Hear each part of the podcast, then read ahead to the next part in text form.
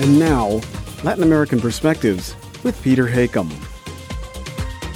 Although other factors are at play, economic success is what has contributed most to Brazil's rising global stature and influence.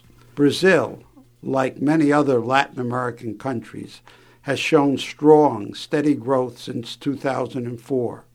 Its economy is now the world's sixth largest, a huge jump from 10th just half a dozen years ago. With poverty and inequality declining, the country now boasts a burgeoning middle class.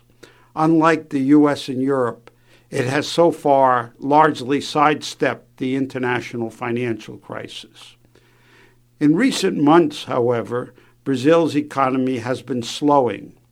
Its growth slipped from 7.5% in 2010 to 3% in 2011 and is expected to dip again this year to 2.5%.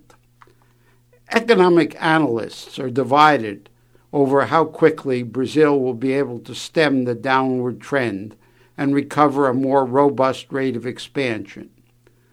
Both pessimists and optimists agree that Brazil's economic management is better today than it has ever been in the past. They also agree that the financial system is fundamentally sound and that the traditional trouble spots in the economy, inflation, debt, and persistent trade deficits, are today largely under control. The pessimists, however, point out that the international tailwinds pushing Brazil's expansion are losing force. Chinese demand for commodities are shrinking, and capital flows to all emerging markets are diminishing.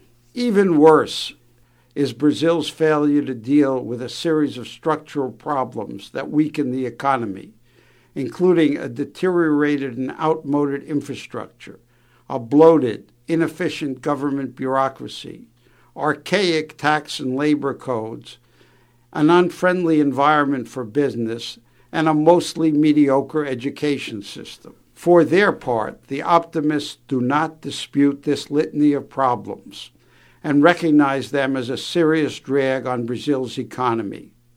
But, they argue, Brazil succeeded in overcoming far worse difficulties in the past. And Despite this multitude of deficiency and handicaps, the economy and the country is, in fact, well organized and run. Brazil has demonstrated time and again its capacity to deal with setbacks and reversals, to consistently renew itself and move ahead. My bet is with the optimists.